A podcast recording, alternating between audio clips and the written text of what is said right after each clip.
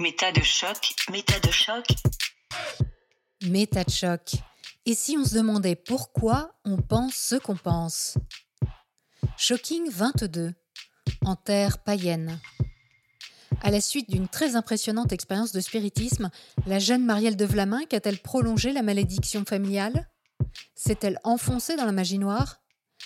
À l'entrée de l'adolescence, elle découvre un tout nouveau monde rendu accessible par l'Internet naissant.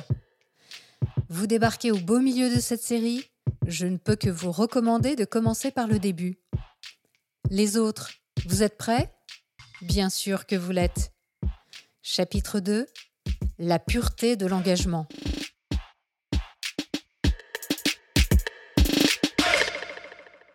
J'imagine que dans votre esprit, ça devait aussi rejoindre ces questions de malédiction familiale. euh, il fallait faire attention. euh, Bah, C'est ça, la la malédiction mort familiale. rôde. Oui, la malédiction familiale. L'accident derrière chez moi, boum, l'impression que quelqu'un se tient là. Mm.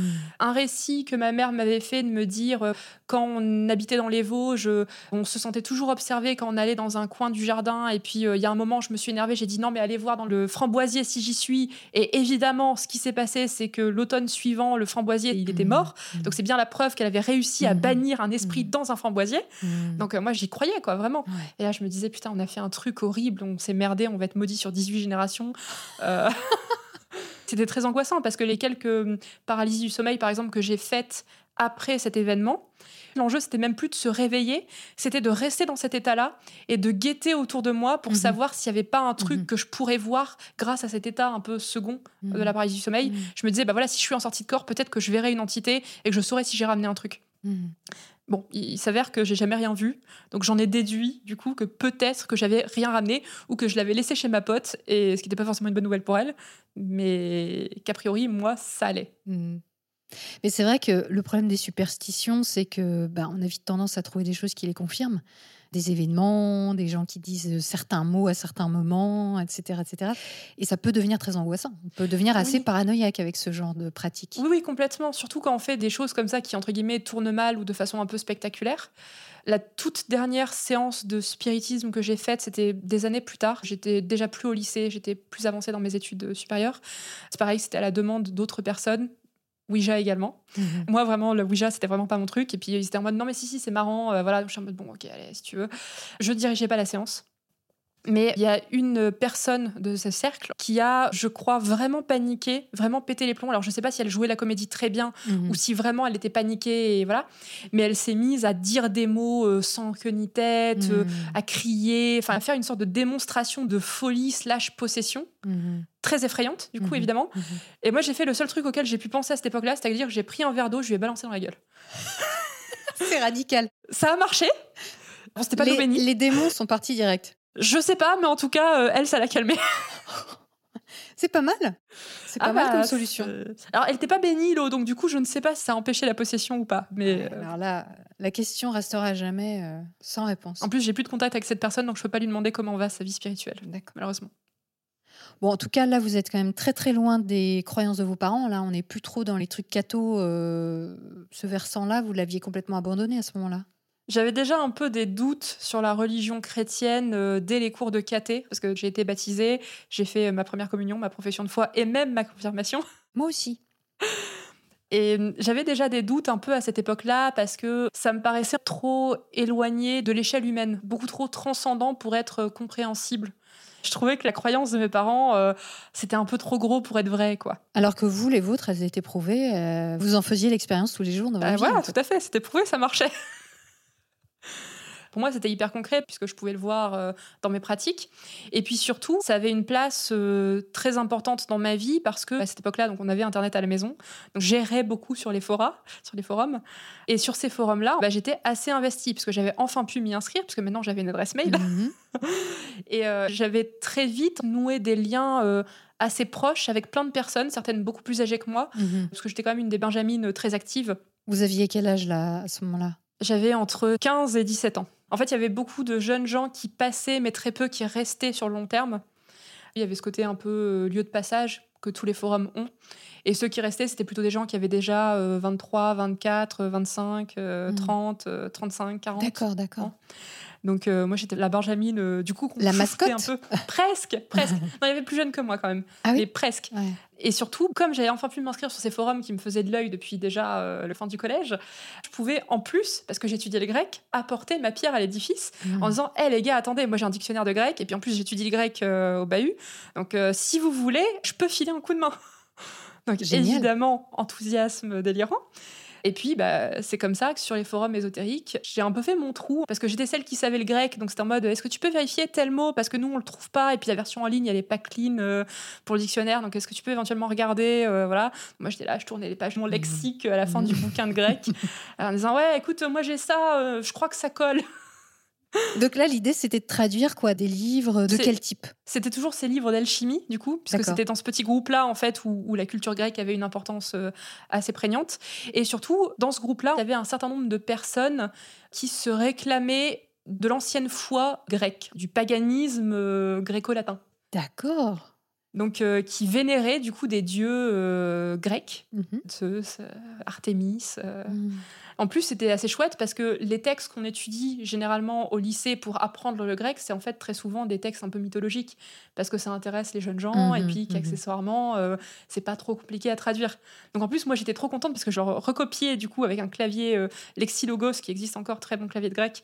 Je recopiais les textes que j'avais en cours. Puis je leur disais, regardez, euh, nous on a traduit ça aujourd'hui, c'est trop bien et tout. Il y a tel extrait, voilà. Mhm. Et on a aussi découvert par ce biais-là un site internet que je fréquentais beaucoup à l'époque.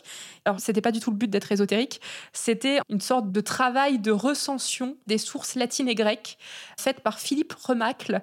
C'est un truc que tous les étudiants de latin et de grec connaissent, je crois, parce que tout le monde l'a utilisé pour tricher à ses traductions. C'est juste quelqu'un qui a mis en ligne énormément de textes en latin et en grec avec les Mmh. traductions en face. D'accord, d'accord. Et du coup, nous, on l'utilisait beaucoup, ce site-là, mais pas du tout pour des, pour des questions d'études, pour des questions de mysticisme. Parce que du coup, on avait accès à plein de textes antiques. Et puis, on était là en mode, quand même, la traduction, elle a l'air un peu bizarre. Ouais, vas-y, on va la retraduire et tout. Et on essayait d'être plus proche du texte latin. Mais en même temps, on avait quand même déjà une traduction qui nous servait de base et qui nous éclairait un peu sur le sens du texte. Donc, ce qui facilitait l'entreprise de traduction. Mmh. Mais votre traduction, aujourd'hui avec le recul, elle était euh, teintée de votre euh, croyance et elle allait dans le sens de votre croyance ou c'est vraiment que la traduction d'origine n'était pas super euh, les textes qu'on avait à disposition sur ce site, très souvent, c'était des éditions un peu anciennes du 19e siècle. Bien sûr, il y avait le texte latin, mais il y avait aussi des traductions où les auteurs du coup du 19e siècle ou du début du 20e se disaient bon, bah là le texte latin ou le texte grec, il est un peu mal écrit, donc on va le réécrire réécrire. mieux quand même avec toute la magnificence de la langue française. D'accord. Et oui. comme moi, en cours de latin et de grec, parce que j'étais quand même une élève très disciplinée, on m'avait dit c'est mieux de rester proche du texte. Et oui. Euh, Du coup, moi, je disais à mes camarades de forum ésotérique, bah, c'est mieux de rester proche du texte. Donc, on retraduisait les passages qui étaient un peu éloignés. Trop littéraire en fait, Un peu quelque trop littéraire, part. Ouais, d'accord. Mais j'avais des très bonnes notes en latin et en grec. Mmh. J'avais Bah là, en plus, vous entraîniez, oui, c'est ce que j'allais dire. Mais finalement, vous étiez super engagé quand même, assez rapidement dans tout ça. Oui, alors sur les forums euh, ésotériques, j'ai été très très vite engagée déjà dans ces entreprises de traduction, dans la discussion, euh, voilà, sur les forums, euh, dans l'accueil des nouveaux, tout ça. Et si bien que j'ai fini par euh, devenir modératrice. À quel âge? Ah, j'avais une quinzaine d'années. Ah oui, quand même. Comme ça, 15-16 ans. Ouais. C'était la fin de seconde, donc 15-16 ans. J'étais aussi pas mal engagée sur des forums qui n'avaient rien à voir avec l'ésotérisme sur le papier. Donc, par exemple, des forums autour d'auteurs, euh, de fantasy, mais où la communauté était euh, très euh, New Age compatible, on va dire. Et c'est sur ces forums-là aussi que j'ai découvert énormément d'auteurs comme Bernard Werber, un certain monsieur Coelho aussi, Paolo. Paulo Coelho, voilà. Et ça, c'est des ouvrages que j'ai lus très jeune. Bernard Werber, je connaissais déjà parce que quand j'avais euh, 8-9 ans, j'étais allée au supermarché, j'avais acheté un bouquin euh, dont la couverture me plaisait, ça s'appelait L'Empire des Anges de. Werber. Mhm. Et donc, euh, j'ai redécouvert cet auteur avec un enthousiasme fou et euh, plein d'autres auteurs dont la façon d'écrire, dont les histoires racontées sont faites très compatibles avec une vision du monde euh, un peu spirituelle. Ah bah complètement, mais d'ailleurs c'est plus que compatible avec le spirituel. C'est de la spiritualité qui est véhiculée beaucoup dans ces. Moi, dans je ces lisais comme de la fiction. Oui, alors c'est présenté sous forme de fiction effectivement, mais ça véhicule plein plein de notions Ouais. spirituelles, un peu mystiques, un peu ésotériques, etc., etc. voilà, même dans mes lectures euh, plaisir, détente, Mhm. je m'auto-endoctrinais. euh, Vous aviez vraiment un attrait pour tout ça, c'est clair. Oui. C'est vraiment par ce biais des forums que j'ai commencé à me poser la question non plus sous l'angle des pratiques euh, un petit peu ésotériques, ou même carrément ésotériques, mais sous l'angle de la religion. Puisque, comme euh, je le disais au début, bah, ce qui était important pour mes parents, c'était d'avoir la foi. Et puis moi, la foi chrétienne, euh, je n'étais pas très convaincue. Mhm. Donc forcément, ça a été l'époque où je me suis dit, bah, je vais trouver ma religion. Je vais trouver quelle est ma religion. Puisque de toute façon, la foi, c'est entre guillemets un passage obligé. Et puis les religions, c'est juste euh, l'expression de cette foi selon les cultures. Bah, il suffit que je trouve la religion qui me va le mieux. Et Mhm. puis, euh, banco, quoi. Et ça, c'est effectivement typique typique de la spiritualité ésotérique euh, contemporaine. C'est euh, créer sa propre religion. Mais vous, à l'époque, vous n'aviez pas l'impression d'adhérer à ça, vous aviez l'impression d'être dans une vérité, euh, dans un retour aux sources, quelque part, aux textes originaux, C'est à la pensée ancestrale. Oui, c'est ça. En fait, j'avais vraiment une démarche, euh, alors biaisée parce que j'avais pas de méthodologie, mais une démarche un peu historique. Euh, là, je pense que tous les historiens qui écoutent ce podcast s'arrachent les cheveux. Pardon. Mais euh, voilà, moi j'avais cette démarche de vouloir être au plus près de la source Mhm. parce que je me disais, bah, si on est proche de la source écrite, alors assez souvent pour un certain nombre de pratiques, on n'a pas forcément de témoignages autres que des légendes, ou en tout cas c'est ce que je pensais parce que je n'y connaissais rien en archéologie. Mhm. Maintenant, je suis un peu revenue sur ce postulat. Et du coup, les me archéologues s'arrachent eux aussi les cheveux. tout à fait. et je me disais, si je reviens sur ces textes mythologiques et que je comprends la logique qu'il y a derrière, bah, je saurais si cette représentation du divin-là avec tel ou tel dieu, tel ou tel panthéon, c'est quelque chose qui me parle ou pas. Et finalement, peu importe le dieu, ce qui compte, c'est d'avoir euh, la foi, encore une fois. Oui, puis ce qui est assez classique aussi, c'est cette idée que si on remonte vraiment très très loin dans le temps, alors on se rapproche de la vérité ultime. Quelque part, il y a ce côté-là, si on revient en arrière, alors on revient vers les origines, Oui. en fait, de ces croyances, de cette pensée, Ouais, de ouais. ces connaissances qui auraient été perdues au travers des siècles. Oui, oui, c'était vraiment ça ma démarche. J'avais un peu exploré à cette époque-là euh, ce que je connaissais, donc euh, d'abord la mythologie égyptienne, puisque c'était ma grande passion depuis l'enfance. J'étais pas très convaincue par la mythologie égyptienne, j'aimais bien lire des légendes, mais je me disais en termes de croyances, euh, pas trop. Non, c'est pas crédible non plus. Pas trop. Donc je me suis dit, du coup, bah, la mythologie grecque et latine, parce que je la connais quand même bien, je fais des traductions et puis ça m'intéresse, j'aime bien lire des choses dessus. Donc euh, j'ai un peu creusé, puis je me suis dit, ah, ça me parle pas des masses non plus, quand même. euh. Et en fait, ce qui a commencé à me parler, c'est quand j'ai mis le pied dans le monde euh, merveilleux et un peu inquiétant aussi de la mythologie euh, germanique, slash scandinave, slash celte. Joli programme. Gros programme. Alors évidemment, là, les accès aux sources étaient beaucoup plus complexes, puisque les sources euh, directes de ces cultures-là sont euh, un petit peu difficiles à avoir, puisqu'il y a quand même beaucoup de culture orale. Notamment dans le monde oui. celte, il n'y a pas énormément d'écrits. Les Vikings n'ont pas beaucoup écrit. Les Vikings non plus. ni les Vikings, ni les... Alors je mets des guillemets, pardon pour les historiens, mais ni les Gaulois, disons, ni les populations celtes pour le dire euh, un peu plus euh, exactement, n'ont laissé beaucoup de traces écrites. Et la plupart des traces écrites qu'on trouve, ça va être des monuments alors qui datent du début de notre ère, donc quelque part entre le 1er et le 6e siècle, Mhm. puis même un peu après évidemment, mais pour les monuments les plus anciens. Et ensuite, pour tout ce qui est manuscrit, ça va être plutôt des manuscrits médiévaux. où Oui, on a donc des... beaucoup, beaucoup plus tardif. Beaucoup plus tardifs, euh, 11e, 12e, 13e. euh, Mhm. donc là, on arrive euh, voilà, à des époques beaucoup plus récentes. Alors, à cette époque-là, moi, j'avais un rapport au temps qui était un petit peu euh, biaisé, c'est-à-dire que j'arrivais pas à me représenter ce que ça faisait un siècle. J'arrivais pas à me dire, oh, si c'est des trucs euh, qui datent du 13e, euh, peut-être qu'il y a eu un peu de déformation depuis le 6e ou le 5e ou le 1er. Peut-être. Ah oui, mais je veux dire, bon, quand on est ado, quelque chose d'aussi long qu'un siècle, ça paraît incompréhensible d'un point de vue intellectuel, en Mhm. fait. Donc, moi, j'avais tendance à écraser un peu les, les différences culturelles Mhm. et les périodes en me disant. euh, Ouais, alors que quand on voit par exemple le bouche à oreille euh, et les déformations qu'il peut y avoir, ne serait-ce qu'entre la génération de ma grand-mère et moi-même, qui fait largement moins qu'un siècle, euh, on peut imaginer, mais ça c'est vrai qu'on a tous cette difficulté à imaginer, mais euh, rapprochons-le de notre quotidien. Le simple fait qu'un voisin nous dise quelque chose qu'il a appris lui-même de son cousin, on sait par expérience que c'est déjà très éloigné de ce qu'a dit Oui. le cousin au départ. Oui, oui, tout à fait. Alors, quand c'est quelque chose qui a été transmis de génération en génération dans des communautés en plus où il y a plein de personnes qui peuvent elles-mêmes interpréter un même fait qu'elles ont elles-mêmes vécu, on se rend bien compte que 30 ans, 50 ans, 100 ans, c'est énorme. Alors 600 ans, c'est ça peut être l'inverse de ce qui a été dit au départ ou même une invention pure et simple d'événements qui n'ont jamais eu lieu. L'inverse peut-être pas, mais effectivement, l'invention pure et simple, euh, très probablement. mais c'est vrai qu'à cette époque-là, moi, je me rendais pas trop compte de cette différence culturelle-là. C'est vraiment venu après, quand j'ai commencé des études, tout simplement euh, un peu plus poussées, on va dire. C'était une sorte de confiance un peu aveugle dans l'écrit, qui, je pense, vient de ma culture chrétienne, Mhm. parce que c'est quand même une religion du livre, la chrétienté. Enfin, des religions du livre, parce a catholicisme, protestantisme, voilà, mais disons, le livre est quand même un peu au centre de tout, le livre biblique en l'occurrence. Et j'avais vraiment confiance dans ce que je lisais, beaucoup plus que dans ce qu'on me disait. Alors, les forums, c'est un support écrit, Mhm. les livres, c'est un support écrit. Mhm. J'ai vraiment eu de cette culture euh, ésotérique par l'écrit, des magazines aussi, C'est le côté docte. un petit peu. Et c'est vrai que du coup, je faisais une confiance euh, un peu aveugle dans ce que je pouvais lire sur les forums, par exemple, en termes d'assertions euh, extrêmement précises. Par exemple, bah voilà, on me disait, mais oui, regardez, euh, à l'époque celte, par exemple, euh, le temps est divisé en une sorte de roue de l'année avec plein de fêtes. Il y avait la liste de fêtes avec les dates correspondantes.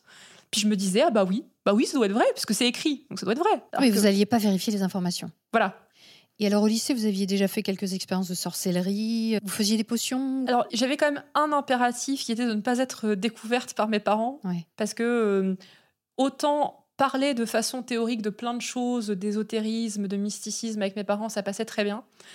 Autant euh, la pratique, j'étais moyennement confiante. Pourtant que je pense qu'en réalité, euh, ça se serait pas mal passé. On aurait sans doute beaucoup discuté. Euh, ma mère euh, se serait sans doute un peu alarmée. Mhm. Mais euh, je pense que ça aurait été. Mes parents n'étaient pas du tout intégristes religieux. euh, Mhm. voilà. Le seul impératif, c'était d'être à peu près planqué. Donc ça limite quand même le nombre de rituels qu'on peut faire. Ah oui. Mais bon, collecter des fleurs, les faire sécher et ensuite les balancer dans des sortes de décoctions un peu bizarres euh, le soir euh, sur le réchaud, ça, ça passait. Donc oui, j'ai fait des potions. Alors je les ai jamais bues, ce qui fait que je n'ai jamais fini à l'hôpital empoisonné. Bonne nouvelle. C'est une bonne nouvelle. Oui, c'est bien. Non, parce que j'avais quand même compris que les plantes, fallait faire un peu gaffe quand même, Ouais, surtout si on n'était pas sûr que ce soit comestible. c'est clair.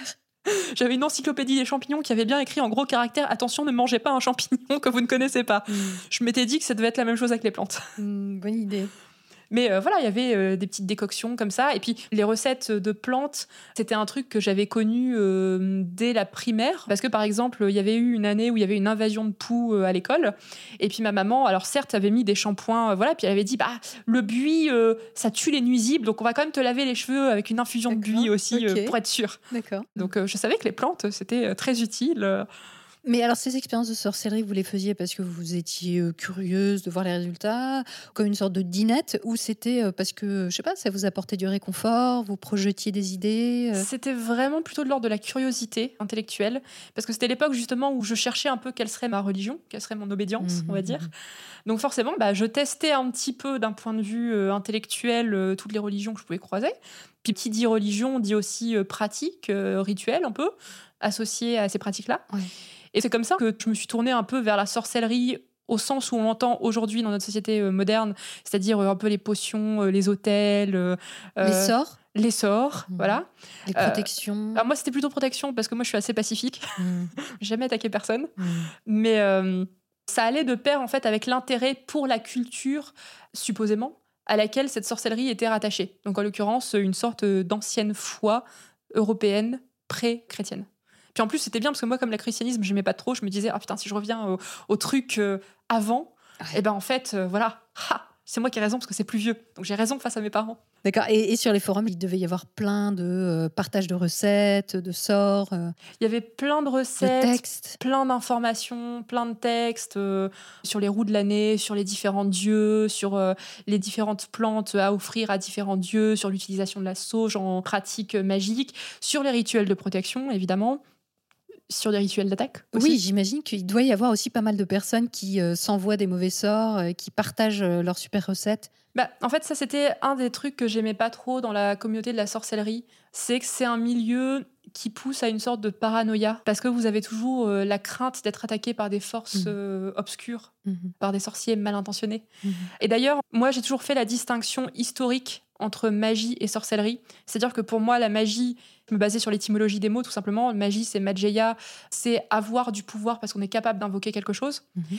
Et la sorcellerie, c'est sortiare en latin, avoir du pouvoir parce qu'on est capable de voir le passé et l'avenir. Mhm. Donc pour moi, la sorcellerie, c'était vraiment une sorte de divination presque. Oui. Une sorte de Mhm. pratique divinatoire euh, avec des rituels. Mhm. Parce qu'on peut acquérir une sorte de connaissance, mais sans invocation. Alors qu'assez souvent, la magie était perçue comme toutes les pratiques occultes positives versus la sorcellerie ou magie noire qui était Mhm. négative. À l'époque, je me battais contre ça, je me battais contre cette distinction. Je leur disais, les gars, vous avez pas lu l'étymologie des mots. L'intello de service. Oui. et, alors, il y avait des sacrifices aussi? Vous faisiez des sacrifices? Vous avez entendu parler de sacrifices? Alors j'en ai entendu parler, mais moi je l'ai jamais fait parce que ça m'intéressait pas. Mhm. Parce que moi je cherchais pas en fait à avoir une sorte de pouvoir, je voulais juste comprendre ce qui m'arrivait, trouver ma place dans le monde, me protéger, protéger mes proches. Et c'est tout. J'ai toujours eu un rapport assez intellectuel à l'ésotérisme, même si j'ai pratiqué. Hein. J'avais pas euh, d'ambition particulière de nuire à des gens, et pourtant j'aurais pu le désirer euh, vu ce qui se passait à l'école. Mhm. J'avais pas d'ambition de faire tomber un garçon amoureux de moi. euh. Enfin Oui. voilà, c'est- c'était pas le délire. Alors, moi je voulais juste avoir des réponses. C'était déjà Mhm. pas mal. Euh, Ça n'a pas beaucoup changé d'ailleurs. de- Je suis toujours euh, mue par le désir de connaissance. Ça a un peu évolué dans les méthodes, mais euh, Oui. Euh, Ce qui est très fort dans toutes ces croyances, si je ne m'abuse, mais vous allez me dire si c'est le cas, c'est que il y a un très fort pouvoir de l'intention, c'est-à-dire Oui. ce qu'on projette, ce qu'on veut, et la manière dont on le fait, donc par des rituels par exemple, Mm. c'est ça qui va avoir un impact sur notre vie. alors tel que je l'ai appris, c'est même la première loi de la sorcellerie, Ah ben toute première, c'est de dire que tout ce que tu fais te sera rendu au multiple. Donc c'est l'idée que si tu fais du bien, eh ben, tu vas récupérer beaucoup beaucoup de bien. C'est pas juste la loi d'attraction où Ah tu non, récupères à c'est niveau pas la loi égal. d'attraction. Non, c'est pas la loi d'attraction.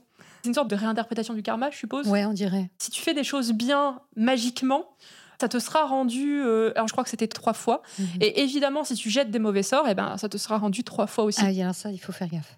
Même en sachant cela, il y a des gens qui parlaient de jeter des mauvais sorts. Et puis euh, moi, j'étais toujours un peu celle qui disait, euh, mec, euh, t'es sûr là Euh, Oui, mais ça vaut le coup parce que. Et puis bon, là, vous mettez toutes les justifications que vous voulez. Mhm. Et euh, ça poussait aussi à une sorte de paranoïa parce que la personne, par exemple, savait qu'elle avait fait une mauvaise action magique oui, en oui. maudissant quelqu'un. Mm. Et du coup, après, elle se protégeait. voilà. Et puis nous, on disait, mais en même temps, t'as vu ce que t'as fait, quoi. Il y avait comme ça des sortes de tensions un peu parce que cette personne, par exemple, voyant qu'il ne lui arrivait rien de spécialement mauvais suite à sa magie, disait mais regardez en fait j'ai réussi à me protéger donc ce qui veut dire que je peux faire des trucs très violents euh, Mm. pas de problème et tout et donc nous on était là en mode ah mais non mais elle tombe dans la magie noire c'est terrible il y avait vraiment une sorte de construction euh, d'aventure folle qui se passait sur ces forums ésotériques. Et puis parfois aussi, euh, j'entendais parler de choses comme ça sur des forums, par exemple, de littérature, euh, dédiés à des bouquins. euh, Oui, à la base, pas ésotérique. Les croyances circulaient en fait déjà assez librement à ce moment-là. Mais dans ce que vous dites, on entend vraiment euh, un désir de pureté de votre part et ce côté euh, revenir aux origines et puis euh, appliquer les choses dans leur vrai sens et pour le bien. Bah alors.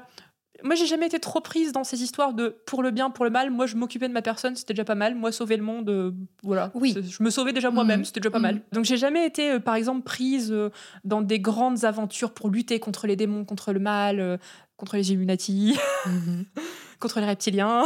Qui œuvrait déjà à l'époque. Ah bah sur les forums ésotériques, il y en avait qui en parlaient. Moi j'étais là en mode oui, peut-être. Je me sens pas très concernée quand C'était même. quelles années ça? Ah c'était euh, 2010, quelque chose comme ça. Hmm. 2000, Un peu avant la fin du monde Un petit peu avant la fin du monde, oui. de 2012. Bah oui. D'accord. Ouais, c'était fin de lycée. Hmm. J'ai eu le bac en 2010, donc euh, Ouais. Mais je confirme, hein, les Illuminati et les reptiliens euh, œuvraient déjà à cette époque. euh, Moi-même, euh, moi-même j'étais dedans. Moi toutes ces histoires euh, de reptiliens, d'Illuminati, je voyais que c'était très connecté avec un courant de pensée particulier qui est celui du New Age. Alors je suis désolée pour tous les gens que j'ai rembarrés à cette époque-là, mais euh, j'étais très fermement opposée au New Age. Mhm. très très fermement opposée au New Age parce que c'est un syncrétisme, c'est-à-dire que c'est une tradition, on va dire, faute de meilleurs mots, euh, qui pioche à droite, à gauche, euh, plein de notions, donc euh, qui emprunte des choses aux traditions chrétiennes, aux traditions orientales, indiennes. Mhm. Et bah, évidemment, moi, c'était l'exact contraire de ma démarche parce que moi, moi, je cherchais plutôt à me rapprocher d'une source historique, on va dire. Donc forcément, je passais mon temps sur ce forum-là à être extrêmement désagréable avec toutes les personnes qui arrivaient avec des idéologies de New Age. Alors disant, bon non mais mec, ça c'est du syncrétisme, c'est de la merde. S'il te plaît, documente-toi. Ben, on revient à l'idée de la pureté, donc quand oui, même, bah, du coup, malgré oui, tout. on revient à l'idée Hein d'une pureté intellectuelle. Voilà. C'était pas un mot que j'utilisais, mais moi c'était vraiment cette idée de dire, bon les gars, on fait des trucs qui sont dangereux. Parce que quand même, sorcellerie, euh, ésotérisme, euh, spiritisme, invocation, voilà. On fait des trucs dangereux, on les fait bien ou on les fait pas. Vous, là, vous êtes là en dilettante. Voilà. Vous êtes là en dilettante, en train de balancer des noms que vous avez même pas lus. Euh, Il y a un moment, flûte. Nous, on fait les choses bien ici. Donc, je passais pour la relou de service. On me le pardonnait parce que j'étais l'une des Benjamines D'accord. ou parce que euh, j'avais un avatar très mignon. Je ne sais pas. C'était un chat à l'époque. Ah oui, ça marche ça. Mais c'est des chats. Mais euh, j'en discute maintenant avec du recul des années plus tard. Mais j'ai une amie qui m'a sorti quand je lui racontais un peu mes aventures. En fait, était une intégriste. C'est ça le truc. Il faut dire le mot. Donc voilà, j'avais un côté un peu fondamentaliste au sens euh, où je revenais aux fondamentaux et où je n'en dérogeais pas de façon un peu obsessionnelle. Et d'ailleurs, bah, cette même amie euh, m'a dit, mais de toute façon, aujourd'hui, tu es une intégriste du Moyen Âge, puisque rappelle-toi, tu enlèves des points quand dans les copies de tes étudiants, il y en a qui disent moyenâgeux au lieu de médiéval. Ah là là là là. L'extrémisme jusqu'au bout des ongles. J'avais cette volonté de euh, rester fidèle aux livres, aux sources, en tout cas euh, historiques. Et forcément, dans les livres que je lisais quand j'avais pas accès directement aux manuscrits anciens, euh, voilà, bah, très souvent, il y avait euh, des explications euh, très précises sur ce que ces sources anciennes auraient pu dire, sur des objets théoriques. Donc, le meilleur exemple qu'on puisse donner, je pense, c'est l'alchimie, qui est une pratique très euh, fournie en termes de documentation contemporaine. Alors, c'est des documentations qui, évidemment, euh, interprètent dans le sens des spiritualités, mais on avait, par exemple, euh, des livres ou des résumés ou des articles de blog qui expliquaient précisément, sources médiévales à l'appui, les travaux de Nicolas Flamel, les travaux de Paracelse, qui étaient vulgarisés avec deux, trois citations latines pour faire bien. Moi, à cette époque-là, j'étais hyper convaincue par ce genre d'article en me disant, mais regardez, là, c'est un mec, il a fait ses recherches, il est allé chercher des manuscrits du 13e, du 14e, du 15e, du 16e Mhm, siècle. mhm. Il n'oublie pas la source antique euh, du travail de la métallurgie. Il explique qu'en fait, euh, ce pouvoir de l'or, il est lié à l'élément qui s'appelle l'éther ou l'esprit en alchimie, donc qui est le cinquième élément. Et voilà, euh, en fait, la magie, ça s'explique euh, de façon hyper rationnelle. Pour moi, l'alchimie, c'était un peu euh, la science faite magie, quoi. Mhm, mhm, C'était un mhm. peu euh, l'approche scientifique de la magie. Donc pour moi, ça paraissait très très crédible en fait. Oui, et c'est complètement la manière dont c'est présenté encore aujourd'hui, avec notamment une des grandes figures de l'alchimie contemporaine qui est Buren Steinhaus, qui justement met en avant ce côté à la fois scientifique et expérientiel, on va dire, euh, du pouvoir spirituel au travers justement du traitement des métaux. Et c'est vrai que ça donne un poids, ça donne une sensation de toucher à quelque chose de solide, quoi, de prouvé, euh, etc. Et puis il y a ce côté aussi euh, philosophique, on va dire noble, quoi. Il y a l'érudition, il y a voilà, on parle de pierre philosophale, il y a- quand même plein d'éléments. Je comprends bien que ça vous ait parlé à l'époque. Bah, C'est-à-dire que comme évidemment je pouvais me baser que sur les sources que j'avais sous la main, qui étaient du coup des sources euh, biaisées, on va dire, évidemment c'était hyper enthousiasmant parce que je voyais cette tradition qui remontait à l'Égypte antique, que j'adorais, Mhm. encore une fois, qui passait par l'Antiquité grecque et latine, que j'adorais, qui arrivait dans cette période un peu étrange du Moyen Âge, qui est une période sur laquelle on a quand même beaucoup d'idées, beaucoup de fantasmes, d'autant que moi je lisais beaucoup d'héroïque fantasy. Donc euh, je Ça voyais fait un mélange. ouais. voilà, je voyais le Moyen Âge par l'héroïque fantasy. Ah je oui. savais que c'était pas la réalité historique, Mhm. mais il y avait quand même cette, cette ambiance particulière Mhm. du Moyen Âge, parce que je suis très fan du Seigneur des Anneaux aussi. Et forcément, pour moi, ça me vendait du rêve parce que ça paraissait être une tradition qui était solide parce qu'elle était ancienne, mais surtout parce qu'elle avait une méthode, des concepts qui restaient dans le temps. Donc je me disais, Oui. il peut pas y avoir autant de gars qui ont Mm. planché sur la question qui Mm. se sont plantés. C'est pas Mm, possible. Je veux dire, euh, c'est pas comme euh, de lancer en l'air euh, une pratique en disant mais regardez, ça s'inspire de tel machin. Là, là non, il y avait plein de mecs ou de femmes hein, d'ailleurs, mais qui se sont succédés, qui ont proposé à chaque fois des nouvelles inventions, des nouvelles approches sur la base de ce qui était là avant. Et je me disais, bah, la science, ça marche comme ça en fait. Bon, euh, C'est pas ado. tout à fait ça. J'étais ado. Ouais, ouais.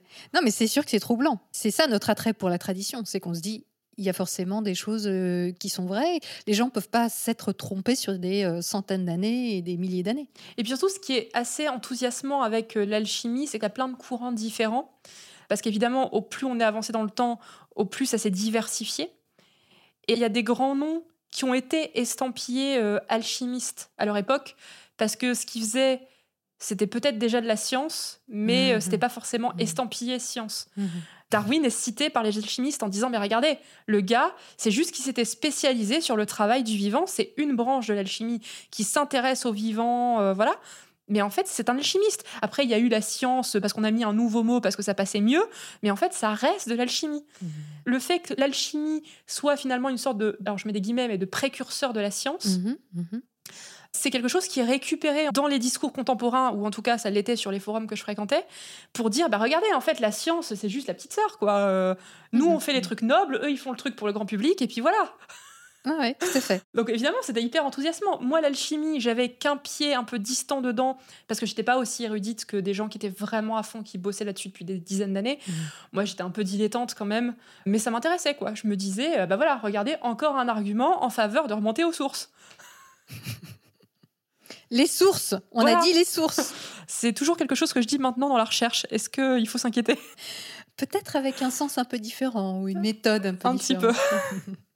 En tout cas, il y a de quoi faire avec euh, l'alchimie. hein. On peut creuser très très longtemps euh, sur plein de sujets. euh. On peut creuser un peu à l'infini, c'est vrai, mais moi, c'était pas euh, ce qui m'intéressait le plus, puisque j'étais vraiment dans une démarche de quête de quelle serait ma religion, et puis l'alchimie, c'est pas une religion. Mm. Je me suis tournée, du coup, euh, vers le paganisme euh, celte et germanique. Mhm. Ça vaut peut-être le coup de faire un mot de définition juste sur le mot paganisme, Oui. puisque c'est un mot qui a pas mal évolué dans son sens et qui aujourd'hui est assez connoté. Moi, je vais parler de paganisme pour parler de toutes les religions qui sont euh, pré-chrétiennes Mhm. en Occident ou pré-islamique en Orient. Donc ça, c'est la définition moderne. La définition euh, médiévale est un petit peu plus large puisque euh, le mot euh, païen, ça désigne en fait tout ce qui n'est pas chrétien. Donc par exemple, au Moyen Âge, les personnes musulmanes sont souvent définies comme étant païens, Mhm, par exemple. mhm, mhm. Donc euh, moi, je suis plutôt sur la définition moderne du coup. Moi, je me suis intéressée à ce paganisme celte et à ce druidisme même celte et à ce paganisme germanique parce que tout simplement, je me disais bon bah j'ai un peu fait le tour de ce que je connais, donc on va aller creuser dans ce que je connais pas. Ouais. Mais à l'époque, il n'y avait pas de chamanisme, des choses comme ça? Vous n'êtes pas tourné vers ce genre de choses sur les forums, par exemple? Alors sur les forums sur lesquels j'étais à cette époque-là, le chamanisme, le paganisme celte et le paganisme euh, germanique scandinave, c'était des courants qui étaient euh, un peu mêlés, qui étaient très représentés. Enfin pour le chamanisme par exemple, il y avait les bouquins de Jérémie Narby qui étaient très souvent cités, Le serpent cosmique, qui est un livre qui présente son expérience d'initiation euh, chamanique. Il y a également Donc les là, on parle d'Amérique du Sud. d'Amérique du Sud, oui. Mhm. Tout à fait. Il y a par exemple les bouquins de Corinne Sombrin aussi qui Eh ont oui. été pas mal euh, cités. euh, qui est- Chamane de son état. voilà, chamane française même, je Mhm, crois, de son état. Donc, euh, fierté nationale en plus euh, sur les forums francophones, évidemment. Donc voilà, c'était le genre, par exemple, de personnages qui étaient cités assez fréquemment pour le monde chaman. Alors avec des guillemets pour chaman, parce que c'est plutôt une pratique sibérienne, si on veut. Au départ, oui. Mhm. Voilà, mais bon, on va pas euh, rentrer dans les détails géographiques, mais euh, moi, ça m'intéressait un peu de l'extérieur. Mais par exemple, sur les forats, il y avait euh, un duo frère et sœur qui se prétendaient. Alors, à l'époque, je l'ai cru, mais est-ce que c'était vrai? Je n'en sais rien. Héritiers de traditions euh, chamanes amérindiennes, euh, et ils racontaient qu'ils avaient dû euh, fuir euh, l'Amérique euh, parce qu'ils étaient pourchassés, parce qu'ils avaient des connaissances, euh, voilà, avec toute la famille. euh. Ah oui. Donc il y avait une sorte d'histoire autour de ce duo. L'histoire qui se finit assez tragiquement puisqu'ils sont décédés tous les deux aujourd'hui. À cause de leurs croyances ou... C'est difficile à dire parce que moi à l'époque j'étais dans leur siège et je leur faisais confiance et j'avais pas forcément de recul sur ce qu'ils me disaient. Mais c'est vrai que euh, bah, on peut pas s'empêcher de se poser la question en fait. Mhm. Mais euh, oui, oui, le chamanisme, c'était quelque chose qui était assez à la mode. Alors moi, je me suis pas mal intéressée au monde euh, païen, on va dire occidental, plus proche que Ouais. le chamanisme. Ouais. Donc le monde celte et le monde scandinave. Mhm.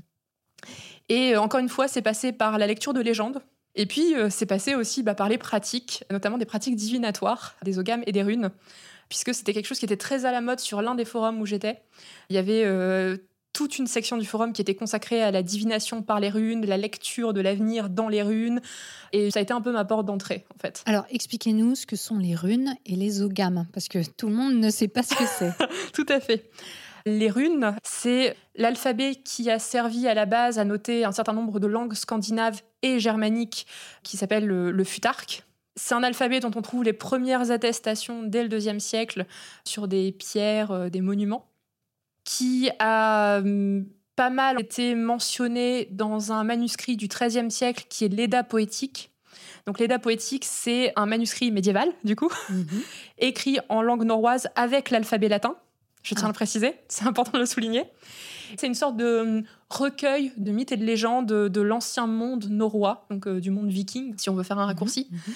Et dans cet ouvrage-là, il y a plusieurs fois des mentions de runes, d'inscriptions uniques, de magie runique, de divination runique aussi. Et donc ça, c'est vraiment les premières euh, mentions qu'on a. Donc euh, il y a pas mal de légendes qui se bâtissent autour de ces runes.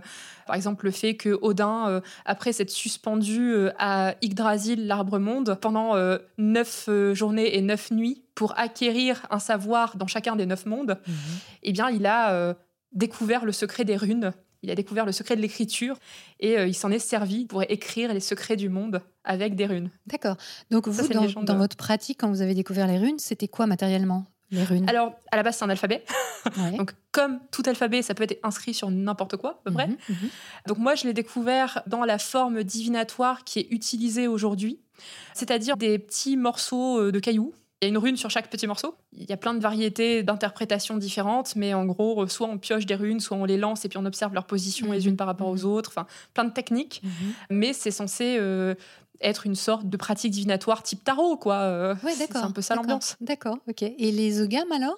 Alors, les ogames, c'est un alphabet qui a servi à noter, cette fois-ci, les langues celtes. On trouve pas mal d'intestations en Irlande, au pays de Galles, surtout, en Écosse aussi, euh, enfin voilà, sur les îles britanniques, on va dire, dès le IVe siècle, pour les plus vieilles attestations. Donc, à la base, c'est un alphabet qui sert surtout à noter les noms de personnes et les affiliations, donc euh, un tel, fils de, euh, appartenant au clan de, etc. Mhm, etc. mhm. Et ensuite seulement, on va commencer à trouver euh, des ogames sous forme de citations dans des manuscrits d'écriture poétique. C'est assez intéressant ces trouvailles-là, parce que très souvent, les ogames dans ces manuscrits-là vont être associés à de la cryptographie, au fait d'encoder des messages secrets. Alors, ça a propulsé énormément d'hypothèses euh, de chercheurs et de spécialistes des ogames euh, qui se sont dit mais est-ce que c'est un langage qui a été inventé, euh, par exemple, par les Celtes qui voulaient protéger leur message des Mhm, Romains mhm, mhm, ou par les premiers chrétiens des îles britanniques? Donc, euh, bon, le point d'interrogation reste entier, enfin, à ma connaissance en tout cas, mais je ne suis pas spécialiste. Surtout, ce qui est intéressant, c'est que cette idée de langage secret est pas mal restée. Donc concrètement, aujourd'hui, les ogames sont utilisés à des fins plutôt divinatoires. C'est des petites baguettes de bois. Les bois sont d'essence différentes parce qu'en fait, chaque nom d'ogame est associé dans certains manuscrits euh, médiévaux, pour le coup, à des plantes différentes. D'accord. C'est un peu quand nous, on fait de l'abécédaire pour dire euh, Mhm. A comme... Mhm. euh, voilà, c'est telle lettre comme euh, telle plante. euh, D'accord, voilà. d'accord. Et généralement, les sets d'ogames, ça se présente comme des petits bâtonnets sur lesquels on a gravé les ogames et qu'on utilise à nouveau euh, à des fins divinatoires. Donc généralement, c'est en les lançant sur une table et en regardant les positions des bâtonnets euh, qu'on fait des interprétations. D'accord. Mais alors, vous qui aviez abandonné le tarot euh, suite à cette fameuse histoire de pendu, Oui. vous retourniez euh, Bah, euh, aux arts divinatoires. C'était euh, pour moi très très cohérent de faire cette démarche-là parce que bah, c'était pas seulement la pratique divinatoire que je cherchais, mais plutôt la tradition en fait. Eh oui. Donc pour moi, ça rentrait dans le champ de mes explorations de croyances au même titre que lire des mythes. euh, voilà, pour essayer de voir un peu ce qui m'allait, ce qui marchait, euh, ou ce qui alors, marchait pas. Bah, justement, alors, dans toutes ces choses que vous avez explorées, vous êtes arrivé à quelle religion? Qu'est-ce qui vous a plu? Qu'est-ce qui est resté? Alors, pour moi, ça a toujours été très compliqué parce que contrairement à pas mal de personnes dans la sorcellerie contemporaine, moi j'avais beaucoup de mal à me fixer sur un dieu ou deux dieux. Ou... Parce que généralement, ce que les personnes qui sont dans la sorcellerie font, c'est qu'ils choisissent des dieux qui leur plaisent dans les traditions euh, de leur choix. Et ils vont euh, consacrer, par exemple, un hôtel euh, Hmm. à un ou deux dieux. Alors, ça peut être des dieux qui appartiennent à la même tradition culturelle, ça peut être des dieux qui appartiennent à deux traditions culturelles différentes, trois, etc. Et moi, j'avais toujours beaucoup de mal parce que j'avais besoin de cohérence. Donc, euh, moi, c'était soit tu prends tout le panthéon, soit tu prends rien. Ouais. Et le truc, c'est qu'il y a tellement de divinités différentes que même à l'époque où ces dieux étaient vénérés, en fait, la plupart des gens avaient un, deux, trois, quatre dieux qu'ils appréciaient, mais pas Absolument. tout le panthéon, ouais. en fait. Parce qu'il y avait ce côté un peu euh, utilitariste de la religion, où on va prier le dieu qui va correspondre euh, à ce qu'on demande, en fait. Enfin, en tout cas, dans la religion, La par richesse, exemple. l'amour, euh, Voilà, les dans, bonnes récoltes. euh, en tout cas, ce qu'on voit par exemple dans les pratiques latines euh, telles qu'elles sont attestées, c'était clairement ça. En mode, euh, bah, on va faire un peu de syncrétisme, on prend tel dieu parce qu'on sait jamais, ça pourrait marcher. euh, voilà. Et moi, c'était une démarche, alors qu'ont beaucoup de personnes qui sont euh, dans l'ésotérisme contemporain et dans les paganismes en termes de religion, qui me plaisait pas forcément. Moi, j'avais un côté un peu entier déjà, euh, un petit peu chiante, quoi. je me disais, si tout le panthéon ça marche pas, bah c'est pas cohérent. et oui, du oui, coup, oui. bah, euh, voilà. quelque part, euh, Je vous rejoins là-dessus. Voilà. C'est-à-dire que est-ce qu'on doit vraiment choisir si c'est vraiment la vérité, si c'est Bah, censé vraiment marcher? Tout doit marcher. Bah, Il ne doit ça. pas y Mais en avoir fait, d'exception. Tout comme pour moi, par exemple, la position de ma maman qui était de dire bah moi je suis chrétienne, je crois en l'église catholique, mais il y a quand même des trucs avec lesquels j'ai Mm. du mal. Pour moi, c'était pas cohérent. Ouais. J'étais en mode mais s'il y a des trucs avec lesquels tu as du mal, est-ce que ça vaut pas le coup de tout lâcher pour prendre autre chose quoi? Et de la même façon, moi je me réclamais du paganisme parce qu'en fait, c'était le type de religion qui m'intéressait. Mm. Il y avait des dieux que j'appréciais. Par exemple, j'aime beaucoup Epona, qui est une déesse celte, enfin une princesse celte à la base qui a été déifiée. Je trouve très cool, parce que c'est la déesse des chevaux, déjà. Et puis c'est surtout une déesse euh, qui a une fonction euh, psychopompe, c'est-à-dire qu'elle va chercher les âmes euh, des fraîchement décédés pour les emmener euh, ailleurs, dans un autre monde. Voilà. Donc euh, moi, c'est le genre de mythe que j'aime bien. Ça, Mm. je trouvais ça cool, en vrai. Mm.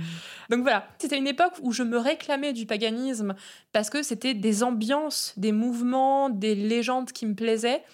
Mais si je devais définir aujourd'hui vraiment ma religion de l'époque, en fait, je serais incapable de le faire. Ouais. C'est terrible, hein Vous cherchiez quoi. Vous Je cherchais, ouais, voilà. J'avais identifié que panthéon celte et germanique, c'était cool, j'aimais bien. Mm. Et, et voilà, D'accord. ça se limitait Et à alors, ça. finalement, vous êtes entré dans la Wicca assez précocement, assez tôt.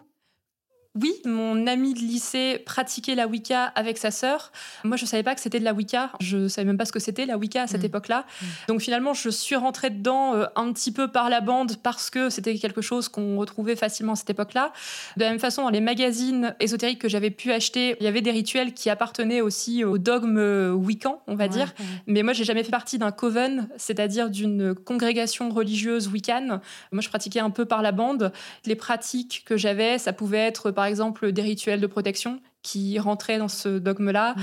Donc, qui s'appuyait en fait sur la sorcellerie telle que théorisée par la Wicca. C'était le fait de fêter les sabbats, le fait de prêter une attention quand même particulière aux pleines lunes, donc les esbats. C'était ce genre de choses, disons que ça faisait partie de mon paysage mental, mais Ouais. moi, j'avais pas du tout l'impression d'être dedans. Et surtout, si j'avais su que j'étais dedans, je me serais sentie fort chagrinée, puisque pour moi, la Wicca, c'était un syncrétisme hyper récent qui n'était pas Mhm. du tout historique et donc pas du tout valable.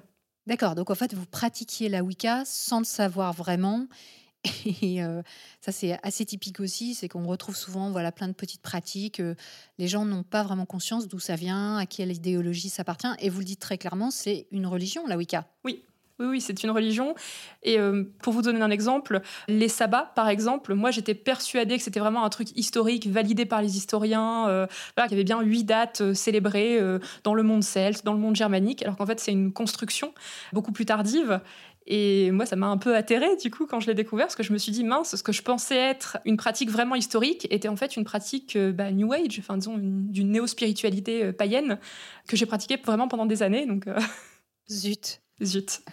C'est des croyances qui sont poursuivies pour vous euh, après le lycée, justement? Oui, c'est ça. Ça s'est poursuivi pendant les études supérieures que j'ai commencé. Donc, j'ai commencé une classe préparatoire aux grandes écoles, une classe de deux ans. Euh, Vous étudiez euh, plein de matières différentes afin de préparer des concours de recrutement. Alors, ça peut être des écoles de commerce, l'école normale supérieure, c'est plein de trucs, Sciences Po, euh, voilà. Mais euh, il n'y avait pas de raison que j'arrête. Surtout qu'en plus, c'était mon début de vie étudiante, donc je partais de chez mes parents. Alors, pas pour aller très loin, hein, j'allais Mhm. faire une prépa à Lille, euh, donc je restais dans le coin. Mais euh, début euh, de l'indépendance, euh, la possibilité de surfer sur Internet sans supervision, En toute liberté. en toute liberté, de m'investir pas mal, notamment sur Facebook à l'époque. C'est là que j'ai rencontré pas mal de monde dans les milieux ésotériques, parce qu'il y avait des groupes de discussion ou des pages, par exemple, d'artisans. J'ai rencontré pas mal de monde par ce biais-là, et notamment euh, quelqu'un qui a fini par devenir une amie très proche et qui était euh, artisane euh, dans le milieu de l'ésotérisme. Et en fait, voilà, ça a été pour moi euh, l'occasion de poursuivre mon exploration, de forum en forum, de recueil de mythes et de légendes en recueil de mythes et de légendes. Et donc, c'est vrai que cette période de prépa, ça a été une période où mon exploration a continué et où, comme j'ai rencontré des personnes qui aussi étaient intéressées par l'ésotérisme dans ma classe, ça a continué d'autant plus Mm. parce que j'avais des personnes avec qui on discutait. Du coup, vous avez commencé à avoir un tissu relationnel quand même assez fourni entre les gens que vous supervisez, entre guillemets, ou avec qui vous discutez euh, sur les forums, et puis les gens que vous croisez euh, à la prépa qui sont eux aussi euh, engagés là-dedans. Alors, au niveau forum, j'avais un peu lâché l'administration en leur disant les gars, je suis en prépa, j'ai 40 heures de cours par Ouais. semaine, j'ai pas le time. D'accord. Je m'étais un peu calmée sur l'intensité de l'activité, mais par contre, effectivement, ça continuait, clairement. Et j'ai commencé à explorer un peu l'ésotérisme euh, de façon moins virtuelle, on va dire. Alors, je pratiquais toujours dans mon coin des trucs, euh, voilà. Mais surtout, j'ai commencé, par exemple, à, à, hum, aller voir un peu s'il n'y avait pas des librairies ésotériques autour de moi. Mhm. J'ai comme ça euh, un petit peu fureté. Et puis, euh, par le biais euh, des amis que je fréquentais, bah, j'ai commencé à entendre parler aussi euh, d'autres choses, notamment de musique païenne, Ouais. de festivals païens et aussi des marchés païens. Bref, de toutes sortes d'événements auxquels on pouvait assister. Et ça m'enthousiasmait beaucoup parce que déjà, je découvrais plein de groupes de musique trop cool que je Mhm. connaissais pas du tout. Mhm. Et donc j'adorais la musique et donc j'adorais justement l'ambiance un peu celte, viking, donc c'était Mhm. trop cool. Et puis surtout, bah, il y avait des lieux de rencontre euh, physiques. Et là, je me suis dit, bah, on y va, quoi. Ouais, puis ce genre de festival, c'est aussi euh, comme une sorte de grande foire où on peut trouver de tout, euh, des vêtements, des pierres semi-précieuses, Oui, c'est ça. Des- C'est plein d'accessoires aussi pour pratiquer l'ésotérisme. alors les festivals auxquels j'ai assisté étaient assez orientés médiéval, fantasy. Donc il y avait des sections ésotérisme, mais c'était un peu noyé dans d'autres choses aussi. Par exemple, dans des salons du livre, des trucs comme ça. Enfin, c'était un peu noyé. Ça, c'était vraiment à l'époque euh, prépa. Par la suite, je suis allée dans des festivals de musique qui là étaient clairement païens. Enfin, c'était à la fois musique et euh, foire ésotérique. Mhm. Et là, il n'y avait pas d'ambiguïté possible. Ouais. Mais c'est vrai que c'est sur ces festivals-là que j'ai acheté mes premières pierres. Parce que euh, je suis une grosse collectionneuse de minéraux, Ah oui. encore aujourd'hui, parce que je trouve ça trop classe. Mm. Je trouve ça trop beau. Mm. Un beau petit minéral, là, que vous posez euh, sur votre table, c'est un peu la classe, il y a des cristaux partout, et vous dites que la nature est bien faite quand même. C'est vrai, c'est impressionnant. Voilà, c'est hyper impressionnant. Il y a des formes, des couleurs hyper variées. Enfin, Mm. c'est assez incroyable. Et du coup, à cette époque-là, en traînant sur les forums ésotériques, en découvrant mon amour des beaux cailloux et en allant sur des marchés médiévaux euh, slash euh, ésotériques, bah, on a commencé à me dire, mais tu sais, Marielle, les pierres, euh, ça a des pouvoirs. Ça peut guérir. Puis ça peut aussi faire des trucs euh, magiques, quoi. Et là, j'étais en mode, waouh, faut que je teste. Là, on arrive dans la lithothérapie. Exactement. Là, on arrive dans la lithothérapie. Alors, à cette époque-là, j'avais de la chance. À part euh, un côté très anxieux, d'un point de vue santé, ça allait plutôt bien. Du coup, la lithothérapie, ça marchait vachement bien. Moi, j'avais ce truc de dire, ouais, mais regarde, c'est de la prévention, la preuve, je tombe pas malade. Mhm. Bon, euh, argument euh, un peu discutable, je vous l'accorde. Mais euh, c'est vrai que euh, pour moi, ça paraissait complètement logique. Et du coup, j'ai acheté par exemple ce bouquin. Alors, c'est peut-être le truc que je regrette le plus d'avoir acheté au monde. C'est un bouquin qui s'appelle La Bible des minéraux de Judy Hall, Mhm. qui est un manuel de lithothérapie qui fait un peu autorité, qui est en deux tomes, qui est beaucoup trop cher. Ah oui, c'est-à-dire? Je crois que c'était 25 ou 30 euros le tome. Mhm. Donc euh, ça a pesé lourd sur mon budget d'étudiante à l'époque. Mhm. Et finalement, aujourd'hui, la seule utilité que j'en ai, c'est de caler un meuble avec. Donc Ah, vous l'avez gardé? Bah oui, par nostalgie, j'étais obligée. D'accord. C'est trop drôle ce qui est écrit dessus. D'accord. Le présupposé de ce bouquin, c'est assez merveilleux. C'est l'idée que vous pouvez utiliser des cristaux alors de nature différente et de formes différentes pour rentrer en contact qui avec des anges, qui avec des extraterrestres, euh, qui avec des entités supérieures. euh, Mhm. Et qu'en plus, ces cristaux que vous pouvez utiliser pour de la transcommunication, quoi, euh, basiquement, vous pouvez aussi les utiliser pour guérir, pour des pratiques magiques. Enfin, c'est un peu la panacée, quoi. Oui, mais c'est là qu'on voit que en fait toutes ces pratiques, euh, bah, on voit bien avec votre histoire, euh, elles se recoupent d'une manière ou d'une autre. Si on veut euh, pouvoir euh, les pratiquer en parallèle, c'est tout à fait possible. Oui. Il y a toujours un truc qui va les relier les unes avec les autres. Les tarots vont se relier avec les pierres. Ça, c'est d'ailleurs quelque chose qu'on a abordé dans l'émission Shocking 17 avec euh, Mathieu l'anonyme. hein. Il était dans la cartomancie et il s'intéressait aux pierres aussi, qu'il utilisait euh, pendant ses séances. Donc c'est quelque chose qu'on retrouve très souvent et qui permet de naviguer, comme vous le faites, d'une croyance à une autre sans aucun problème. Tout est très logique. Oui, moi, ce que j'utilisais pour faire coïncider mon désir de pureté de la croyance, ou des pratiques en tout cas, avec euh, la lithothérapie qui euh, est tout sauf d'époque, Oui. c'était le lien logique de la symbolique. Je me disais, Oui. c'est des pierres euh, qui étaient connues dans le monde celte ou dans le monde viking. Mhm, mhm.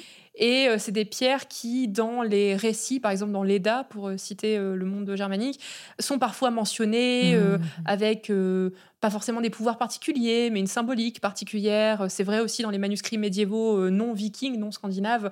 Vous allez avoir par exemple ce petit euh, mythe qui dit que pour se protéger de l'ivresse, euh, bah, il vaut mieux avoir des améthystes sur sa coupe et que c'est pour ça qu'il y a des améthystes dans les calices à l'église, c'est pour éviter que le prêtre ne devienne Mhm, ivre mhm, messe après messe. mhm. C'est juste des liens d'analogie sur la Mhm. couleur de la pierre en fait. Oui, oui, oui, complètement. Mm. Et donc moi c'était ça qui me raccrochait.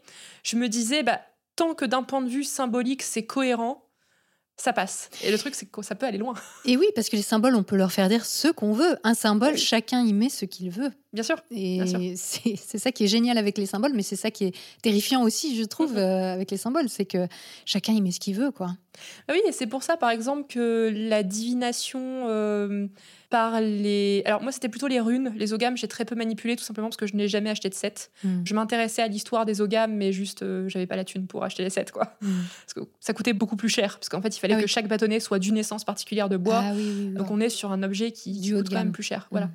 C'est pareil, ça m'intéressait pas mal parce qu'en fait, chaque lettre de l'alphabet euh, du futark était associée à tout un ensemble de symboles, à tout un ensemble de significations. Et en plus, il y avait énormément d'artisans à l'époque, et c'est toujours le cas aujourd'hui, qui font des jeux de runes divinatoires, donc des petites pierres avec chacune une rune inscrite dessus, dans des minéraux particuliers. Ah oui. Ce qui fait que le premier set, voilà, le premier set de runes que j'ai acheté, c'était chez une artisane qui à l'époque faisait beaucoup d'objets ésotériques. Et je me suis dit, bah c'est trop cool. En plus, la pierre, elle me parle trop. D'un point de vue symbolique, je l'aime beaucoup. Allez, vas-y, euh, je prends ce set, quoi. Mm. Et euh, c'est comme ça que j'ai acheté mon premier set de runes divinatoires. Et pour revenir euh, au festival, parce que je trouve ça vraiment très intéressant, tout ce milieu justement des festivals ESO, comme on les appelle, c'est que c'est des vraies cérémonies. Quoi. Quand on regarde les concerts, c'est un spectacle avec des rituels, avec des costumes d'époque, entre guillemets, alors reconstitués de manière plus ou moins rigoureuse, parce que d'après ce que j'ai compris, il y en a qui font des vraies recherches et qui, effectivement, euh, ont des paroles ou, des instruments de musique qui sont à peu près cohérents avec l'époque euh, qu'ils veulent représenter. Mais c'est assez impressionnant. Il y a un côté très incantatoire, euh, comme une sorte de, oui, de cérémonie religieuse, quoi, clairement. Oui, c'est ça. Alors, c'est un peu laissé à la discrétion de chaque groupe pour ce qui est de la musique, mais de façon générale, dans ces festivals-là, il y a vraiment une ambiance très particulière. Alors, je vais en citer un, du coup, c'est le plus gros européen, c'est le Castlefest, qui a lieu euh, deux fois par an, une fois en été, une fois en hiver. Je suis Mhm. allée à plusieurs éditions euh, d'été, jamais en hiver, parce que bah, je suis toujours occupée par ailleurs. Mais moi, ce qui m'avait beaucoup frappé la première fois que j'y suis allée, c'était vraiment euh, l'ambiance j'avais un peu l'impression d'avoir débarqué en plein Woodstock. J'avais cette impression de tout le monde est beau, tout le monde est gentil, tout le monde est adorable. C'est aux Pays-Bas, donc euh, en plus, il y a un peu de cannabis qui circule. C'est trois jours pleins. Alors, d'un marché médiévalo-païen, on est plus proche du païen que du médiéval. Mhm. Et il y a euh, deux, trois, quatre scènes différentes où il y a des concerts en Ah permanence. oui. Ouais. Donc, c'est vraiment énorme. Mhm. Et euh, c'est des groupes euh, bah, qui sont euh, très très chouettes à écouter par ailleurs, qui ont des mises en scène, des scénographies qui sont très impressionnantes. Pour ceux que ça intéresse, ils peuvent aller jeter un œil sur YouTube au concert. C'était l'IFA de Hailong. Le nom du groupe c'est Hailong, on le mettra en source. Oui, si oui, vous on voulez. mettra ça en, en c'est un concert donc, qui a été donné au Castlefest. C'était un des gros concerts de l'année 2019 ou 2018. C'est un concert auquel j'ai pas pu assister puisque je n'étais pas allée à cette édition-là du festival. Mais c'est hyper impressionnant parce que les membres du groupe déjà sont tous très connus dans la sphère musicale païenne. La chanteuse, c'est la chanteuse de Zen, qui est un autre groupe euh, très connu. Le euh, chanteur euh, slash musicien slash compositeur, c'est le chanteur de Vardruna qui a fait la bande originale de la série Vikings. Donc euh, voilà, on est sur, euh, Le haut du panier. voilà, sur le haut du panier.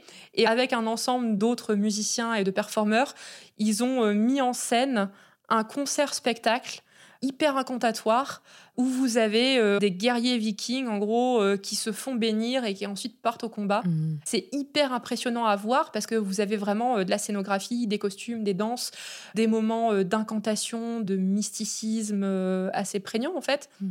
Et ce concert-là avait lieu juste après une cérémonie qui est très importante au Castlefest, qui est le Wickerman. C'est-à-dire, on crée une grande figure en bambou, en paille, euh, en, en bois, euh, enfin en matériaux qui peuvent être brûlés, quoi. Mhm. On met des prières dedans pendant euh, les trois jours du festival. Et puis euh, le samedi soir, on fout le feu, on fait des prières, on fait une cérémonie. Et puis euh, c'est censé bénir tout le monde pour l'année à venir. Mhm. Et donc bah, ça, c'était le grand concert qu'il y avait juste après cette cérémonie-là. Ouais. Donc avec une ambiance hyper particulière. Et Fervente, en fait, on peut très dire. fervente. Ouais. à l'époque où j'ai vu la vidéo pour la première fois, ça m'a donné un peu des frissons parce que avec les plans de drone, on voit que c'est noir de monde, Mhm, quoi. mhm. C'est. Oui, il doit y avoir une immense. ambiance euh, Ah, il y a une ambiance euh, assez incroyable. Ouais. Oui, oui. J'ai pu le faire ensuite les années suivantes, assister à la cérémonie du Wickerman. Il y a plein de gens, par exemple, qui ne peuvent venir qu'une seule journée, parce que c'est quand même un certain coût, qui viennent en fait le samedi parce que euh, Wickerman, c'est Mhm, leur mhm, rendez-vous de l'année, c'est une sorte de pèlerinage. Mhm. Il y a la queue pendant trois jours pour aller déposer ses prières, ses offrandes dans le Wickerman. Enfin, c'est très impressionnant. Et à chaque fois, c'est des groupes de musique ou des intervenants différents qui sont responsables de la cérémonie. Donc ça peut être soit des musiciens de groupe qui sont invités et qui travaillent en partenariat avec des assemblées euh, païennes locales, soit carrément juste l'assemblée païenne locale. Mhm. Il y a tout un cérémoniel, il y a des prières, il y a des récitations euh, de bénédiction. Enfin, c'est vraiment une cérémonie religieuse. Tout ça étant au départ, d'après ce que j'ai compris, plutôt lié au fait de célébrer euh, les récoltes. Le Castlefest euh, d'été, ils essaient généralement de le faire coïncider un peu avec la date du 1er août, qui est euh, une des grandes dates de la roue de l'année. L'année est divisée en euh, quatre fêtes, enfin quatre sabbats, parce que Mhm. c'est le nom qui est donné, quatre sabbats qui sont euh, les équinoxes et les hum, solstices, Mhm. et ensuite quatre dates intermédiaires, dont fait partie justement euh, cette fête euh, de Lugnasat, dédiée au dieu Lug, si vous voulez tout savoir, qui est la fête de début août. Donc c'est une date intermédiaire du coup entre le solstice d'été et l'équinoxe d'automne. D'accord. C'est vraiment la fête de la lumière, euh, du rassemblement. euh, c'est vraiment une fête Mhm. très très lumineuse, très joyeuse. En tout cas, on peut vraiment mesurer la puissance du groupe, c'est-à-dire que comparé au forum, qui était donc euh, un peu l'origine de votre intérêt pour le paganisme, là, le fait d'appartenir ou de vivre des choses aussi fortes dans le groupe, ça a dû consolider certainement vos croyances. Oui, d'autant plus que je voyais l'ambiance très différente d'une messe euh, chrétienne catholique, par exemple. Ah oui, Puisque les années précédentes, j'avais fait ma confirmation. Euh, c'est pas la même ambiance. c'est pas la même ambiance, quoi. Je veux Mm. dire, à la confirmation, euh, on avait euh, l'évêque local euh, qui nous expliquait que quand même, euh, bon, il voulait pas passer pour un gros facho, mais partir en croisade contre l'islam, c'était une bonne idée. Mhm, C'était un peu violent comme propos. mhm. Et là, euh, on arrive dans un festival euh, où tout le monde s'aime, tout le monde est bienveillant. Euh, Toi, tu crois pas à tel dieu, mais non, mais c'est pas grave, on est tous là, ça nous fait plaisir. Euh, Et puis surtout, c'est un festival qui couvre plein d'aspects différents. Pour parler spécifiquement du Castlefest, c'est pas le seul que j'ai fait, mais c'est le plus marquant. Il y avait ces concerts avec ce côté rituel, ce Wickerman, voilà. Il y avait le marché euh, médiéval euh, païen. Et puis, il y avait aussi euh, tout un ensemble de pratiquants qui ont leur stand de médiumnité, de recouvrement d'âme, de guérison. Ce qui fait que vraiment, vous pouvez passer trois jours en immersion totale dans la spiritualité. Il y a Mhm. même un marché du livre. C'était assez impressionnant parce que euh, c'est vraiment une sorte de festival qui couvre tous les aspects que vous pourriez désirer. C'est vraiment perçu comme un moment hors du temps de recueillement, d'épanouissement, de rencontre, parce que vous rencontrez des gens absolument géniaux là-bas. Tout le monde est de bonne humeur, tout le monde est adorable. Contrairement à un bon nombre de festivals, la bouffe est pas dégueu. Ah, Voilà, il y avait des Ça options végétariennes, euh, pas trop chères. Enfin, c'est vraiment un festival qui est hyper enthousiasmant quand on y met les pieds pour la première fois. La première fois où j'y suis allée, j'avais des étoiles dans les yeux. J'ai pas arrêté de sourire pendant trois jours. ah ouais. Je savais même pas où donner de la tête. C'était une expérience absolument dingue.